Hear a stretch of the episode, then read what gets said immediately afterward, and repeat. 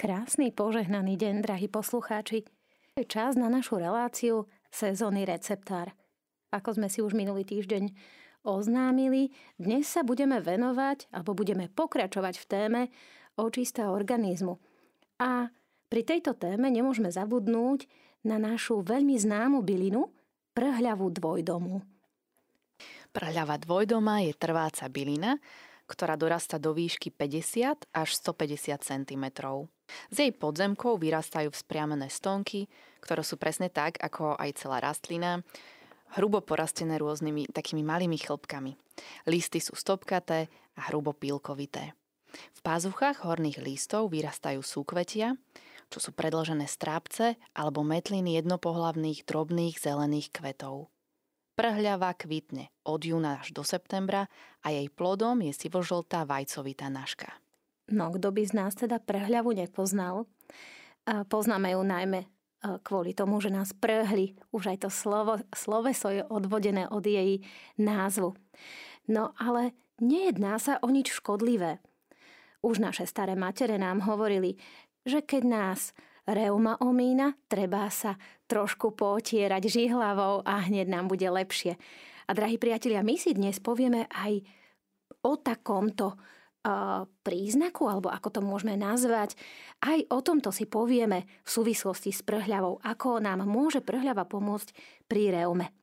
V dnešnej relácii sa budeme zaoberať prhľavou hlavne z pohľadu, ktoré má Jaroslava Bednářová v knihe Herbár alebo od alchemilky Požindavu. Rovnako si povieme aj o tom, čo o prhľave hovorí veľmi známa bylinkárka Mária Trebenová vo svojej knižke Zdravie z Božej lekárne.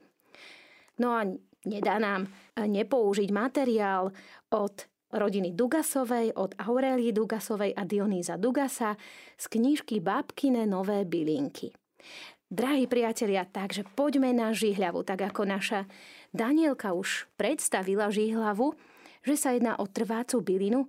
Asi viacerí vieme, že pre nás s nižšími postavami žihľava niekedy dosahuje aj naše oči. To znamená, že keď sa preháňame možno po nejakých lúkach alebo, alebo uh, v lese, častokrát natrafíme na žihľavu, ktorá je veľmi vysoká. Výskyt žihľavy by sme mohli zhrnúť že sa vyskytuje takmer všade. Jej domovom však sú náplavové lužné lesy pozdĺž vodných tokov v celej Európe. Na východe jej rozšírenie siaha až na Sibír, Galtaju, Bajkalu až do Iránu. No a Danielka nám môže povedať, kde všade bola prenesená. Prenesená bola aj na juh a východ, až do Afriky a taktiež aj do Ameriky. No je to taký burinný druh, to teda vieme, že veľmi často nám zabera miesto v záhradke, ktoré nie je až také pekné a nepáči sa nám, vytrhávame ju ako burinu, ale naozaj žihlava má veľmi, veľmi pozitívne a blahodárne účinky pre nás. A darí sa jej v humóznych lesoch, okolo vody, všade v blízkosti človeka. A treba povedať, že aj vďaka hnojeniu sa vďaka nej zvyšuje obsah dusíka v pôde a často vytvára rôzne také súvislé porasty. To poznáme. No a teraz si povieme niečo o tom, kedy ju zbierame, ako ju zbierame, ale rovnako aj čo zo žihľavy zbierame. Tak poďme na to. Najlepšie hneď ráno kosíme buď celé rastliny, alebo strhneme zo stonky iba listy. Ja vám poviem z vlastnej skúsenosti, a to nie je v knižke napísané, mne babička vždy hovorila, zober si 10 cm z vrcholku žihľavy a to použi. Takže, drahí priatelia, práve som sa s vami podelila o múdrosť mojej starej matery a pokračujeme ďalej, čo nám v knihách hovorí pani Bednářová. Na zber, ktorý môžeme opakovať niekoľkokrát ročne, vyberáme mladé, nerozkvitnuté porasty – Jeden deň ich môžeme nechať zvednúť na slnku, potom ich čo najšetrnejšie sušíme v tieni na sitách alebo na lieskach vo vrstve do 10 cm, aby sa nesparili a nesčerneli. Teplota umelého sušenia by ale nemala presiahnuť 60 stupňov. Pre prehlenie používame pri celej manipulácii rukavice. zriedkavo sa zberá aj koreň. No a v tejto chvíli by sme si mohli povedať, že v ktorých mesiacoch možno z vás viacerí poznajú e, slovné spojenie májová žihľava. Je to veľmi známe práve preto, že v minulosti v máji začala žihľava e, rásť, ale v dnešnej dobe, v súčasnosti, keď je teplejšie, tak sa k žihlave vieme dostať už o niečo skôr. V súčasnosti je to už e, koncom marca, po prípade v apríli vieme zo žihlavy zberať prvé e, výhonky, prvé lístky a práve tie obsahujú najviac potrebných látok na e, liečenie alebo najviac látok, o ktoré máme záujem. Zbiera sa teda aj koreň, ktorý sme pred chvíľočkou spomínali a ten sa zbiera v rovnakom čase, čiže na jar je to marec, apríl a potom na jeseň. V knížke pani Bednážová uvádza, že koreň môžeme zbierať od apríla až do októbra. Takže, drahí priatelia, podľa toho, akú máte žihľavu vo svojom okolí, vo svojom prostredí, samozrejme veľmi závisí od toho, kde sa nachádzate, či ste v nejakých údoliach alebo bývate e, na horách, tak budete vedieť, v ktorých mesiacoch zhruba je vám žihľava k dispozícii. V každom prípade je dôležité eh, povedať, že zo žihlavy používame celú rastlinu, čiže koreň, vieme použiť listy, ale aj celé vetvičky alebo vňate. V tomto prípade, eh, jak som spomínala, tých 10 cm od vrcholka môžeme odstrihnúť žihľavu, ja na to používam záhradné nožnice a následne ju spracovávam. No a čo hovorí o ľudové liečiteľstvo? Hovorí o tom, že listy prhľavy sú veľmi bohaté na triesloviny, taktiež na kyselinu kremičitú, slizovité látky, vitamíny a zlúčeniny železa, vápnika a draslíka. Vďaka tomu je využitie prhľavy naozaj veľmi rozmanité. Cení sa najmä pre účinky na pečeň, žlčník a obličky a taktiež podporuje náš metabolizmus, lieči napríklad cukrovku a pôsobí proti málokrvnosti. Možno si z nej pripraviť čaj na čistenie krvi, taktiež pomáha pri liečbe rôznych kožných ochorení, napríklad psoriázy.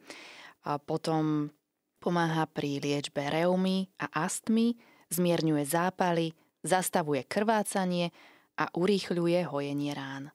Je účinná proti vírusom, najmä chrípkovým, podporuje činnosť pankreasu a vaječníkov, tvorbu materského mlieka, tiež pôsobí močopúdne a proti hnačkám, prospieva cievam a odstraňuje niektoré druhy bolesti hlavy. Na všetky ťažkosti sa osvedčuje vnútorné, ale aj vonkajšie užívanie prehľavy a to napríklad v podobe obkladov, kúpeľov, masáží a podobne.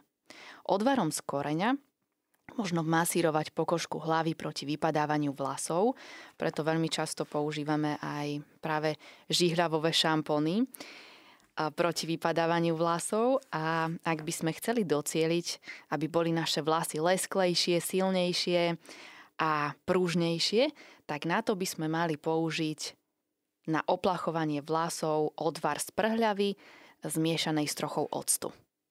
No a to bolo na zahustenie vlasov, po prípade na pomoc s problémami s vlasmi. Ale, drahí priatelia, toto, čo práve hovorila Danielka, čo čítala z knížky od pani Bednášovej, je podporené i Máriou Trebenovou z knížky Zdravie z Božej lekárne, kde pani Trebenová uvádza o prhľave. Raz som poradila matke, ktorá mala 7 detí a od narodenia posledného mala ústavične výrážky aby pila prhľavový zápar. Výrážky jej po krátkom čase zmizli a súčasne jej ustali i bolesti hlavy, ktoré popri tom mala. Prhľavú dvojdomú som jej poradila preto, lebo bráni tvorbe ľadvinového a močového piesku. S ochroním obličiek idú často ruka v ruke silné bolesti hlavy. Výrážky aj bolesti hlavy sa v krátkom čase pominuli, pretože výrážky majú vnútornú príčinu Treba ich liečiť vnútorne čajmi prečistujúcimi krv. Naša prhľava je najlepšia krvičistiaca a súčasne krvotvorná liečivá rastlina. Pani Trebenová ďalej pokračuje. Pretože má dobrý vplyv na slinivku brušnú, znižuje prhľavový zápar, obsah cukru v krvi. Lieči aj ochorenia a zápaly močových ciest, chorobné zadržiavanie moču. Pretože súčasne účinkuje na vyprázdňovanie stolice, odporúča sa pri jarných kúrach. A tu sme späť v našej dnešnej téme očista organizmu.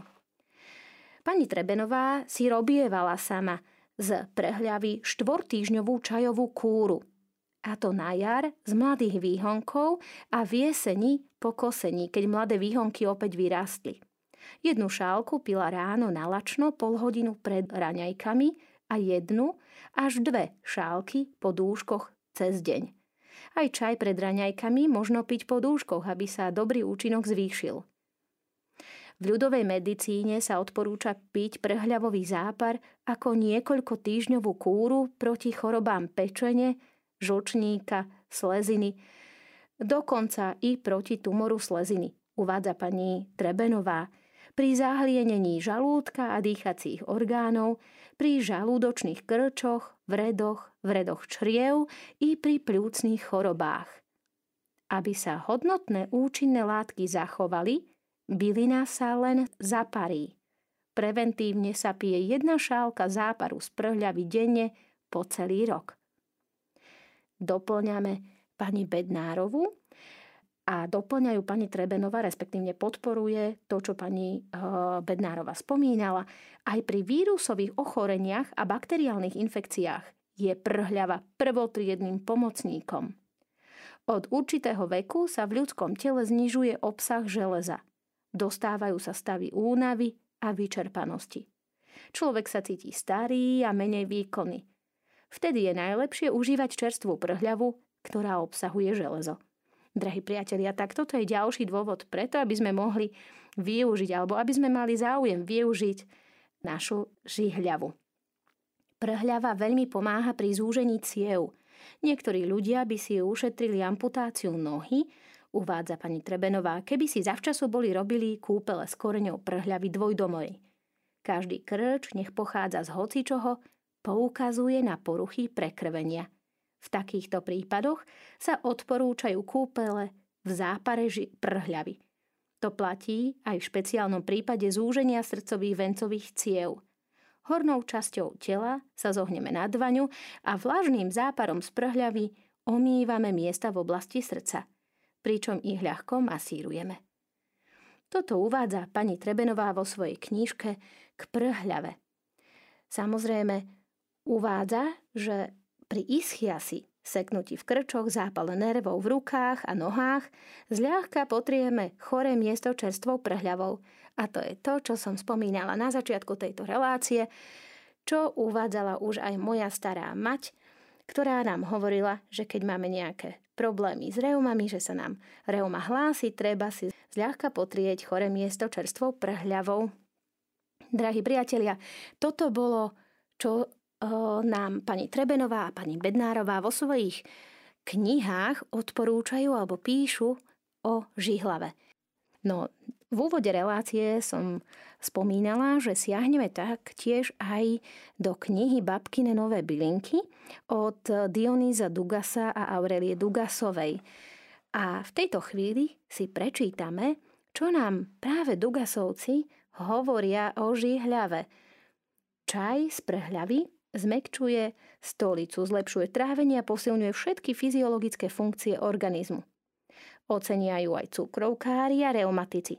V tomto sa všetci spomínaní bylinkári naozaj zhodujú. Zhodujú sa rovnako i s tým, že žihľava podporuje tvorbu materského mlieka. No ale poďme si už povedať, a aké skúsenosti so žihľavou majú naši poslucháči? Máme niekoho na linke?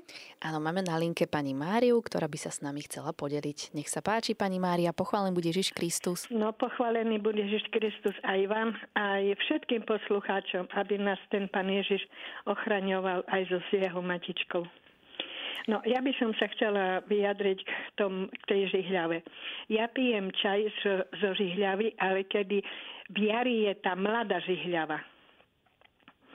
5-6 e, listkov si zaparím do šalky a toto vypijem každé ráno. Toto vy, urobí aj očistku tela, že veľmi toto pomáha. Ale by som chcela ešte vám dať takú nie vám, aj poslucháčom, recept na prasličku. Teraz veľa ľudí bolia nohy, že táto uh, ostroha rastie. Mala som problémy s obidvoma nohama. Raz som išla do Lourdes, čo som už ledva došla, ale chvala Bohu, pomohlo mi to, že zapariť e, prasličku, sviežu nazbierať a ju zapariť nad nad vodou, nad parou, hej. A toto potom dať do ľanovej utierky a na to boľavé miesto treba prikladať. Ďakujeme veľmi pekne, pani No a ešte, a, a môže potom aj uh, urobiť si taký vývar a nohy v tom mo, uh, ako vymačať. Je to tiež veľmi dobre. A ešte by som mala jeden veľmi dobrý recept na herpes alebo opar to je skalná rúža, taká zelená, taký jak, e, to tie sú e, kaktusy, to rastie aj, aj vonku, tak e, pri, byto, pri domoch, taká je to aj ozdobná kvetina. A keď je herpes, tak treba umyť listky a tú šťavu vytlačiť na to miesto, ale nerozmazovať to, ako že by to to vsiaklo, len samo, aby vsiaklo do tela. Je to veľmi dobrý recept na opar na to herpes. Ďakujeme veľmi pekne, pani Maria. Nemáte za čo. Nech pomáha každému. Keď mne pomohlo, aby aj druhému pomáhalo. Veľká Majte vďaka. sa pekne a všetko dobré vám prajem. Požehnaný čas. Pánom Bohom. Deň. Takto sme si vypočuli uh, odporúčania alebo recepty pani Márie zo Žihľavou a pridala aj ďalšie dve bylinky, jej skúsenosti s prasličkou a s rúžou skalnou. O týchto ďalších bylinkách si môžeme povedať uh, v ďalších reláciách sezónneho receptára. A v tejto chvíli my tu máme niekoľko receptov od našich poslucháčov uh, k prhľave. Uh, uvádzam už len recept, ktorý Dionys Dugas uh, napísal do svojej knížky. Hrzť mladých vrcholkov prhľavy rozmixujeme s jednou šálkou vody. Necháme trochu postáť. Precedíme, pridáme šťavu z polovice citróna a lyžicu medu. Vypijeme polovicu ráno a polovicu večer pred jedlom. No tu treba povedať ešte jednu veľmi dôležitú vec – nadmerná konzumácia šťavy sa môže prejaviť i nepríjemne. Ale čajíkom z prhľavy, je, ktorý je úplne neškodný, si môžeme vždycky len pomôcť. Ja vám poviem recept, ktorý využívame my.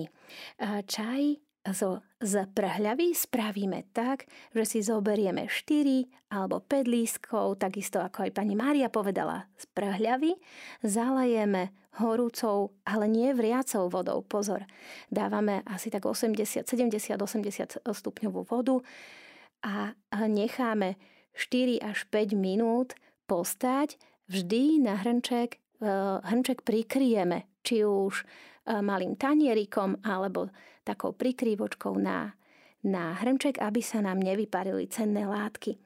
Drahí priatelia, takýto čajík vypijeme pol hodinu pred jedlom ráno nalačno a kľudne môžeme piť uh, jednu, dve šálky počas celého dňa.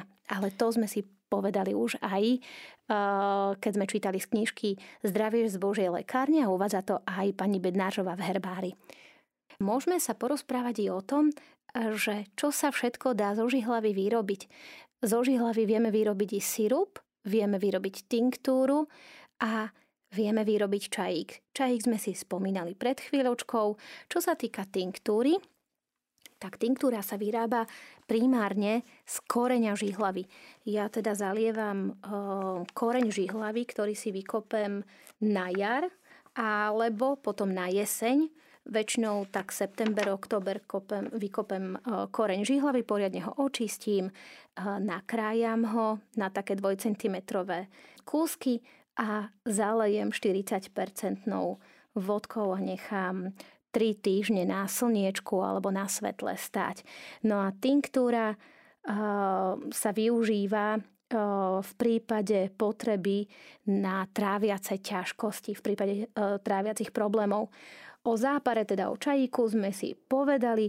No a to, ako vieme využiť žihľavu eh, alebo zápar zo žihľavy na vlasy, pre zvýšenie kvality vlasov, lesku, ale i zahustenia, to nám čítala Danielka. Drahí priatelia, v tejto chvíli sa relácia sezóny receptár chýli ku koncu, už máme posledné sekundy, takže ja vám ďakujem za pozornosť a pevne verím, že na budúci týždeň sa budeme počuť opäť. Drahí priatelia, zostaňte s nami, zostaňte z Rádio Mária, s rádiom, ktoré sa s vami modlí.